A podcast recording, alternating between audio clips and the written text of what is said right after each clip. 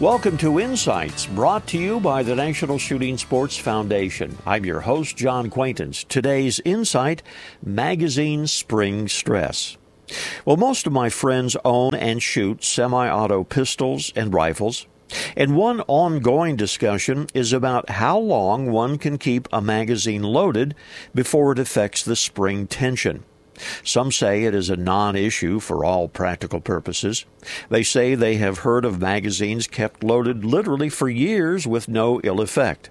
Others, though, insist magazine springs will lose their springiness when kept under tension. And while it can't be said for sure when that happens, it will happen. They say it is always better to be, well, safe than sorry. Fact is, most of my shooting friends fall into the latter category.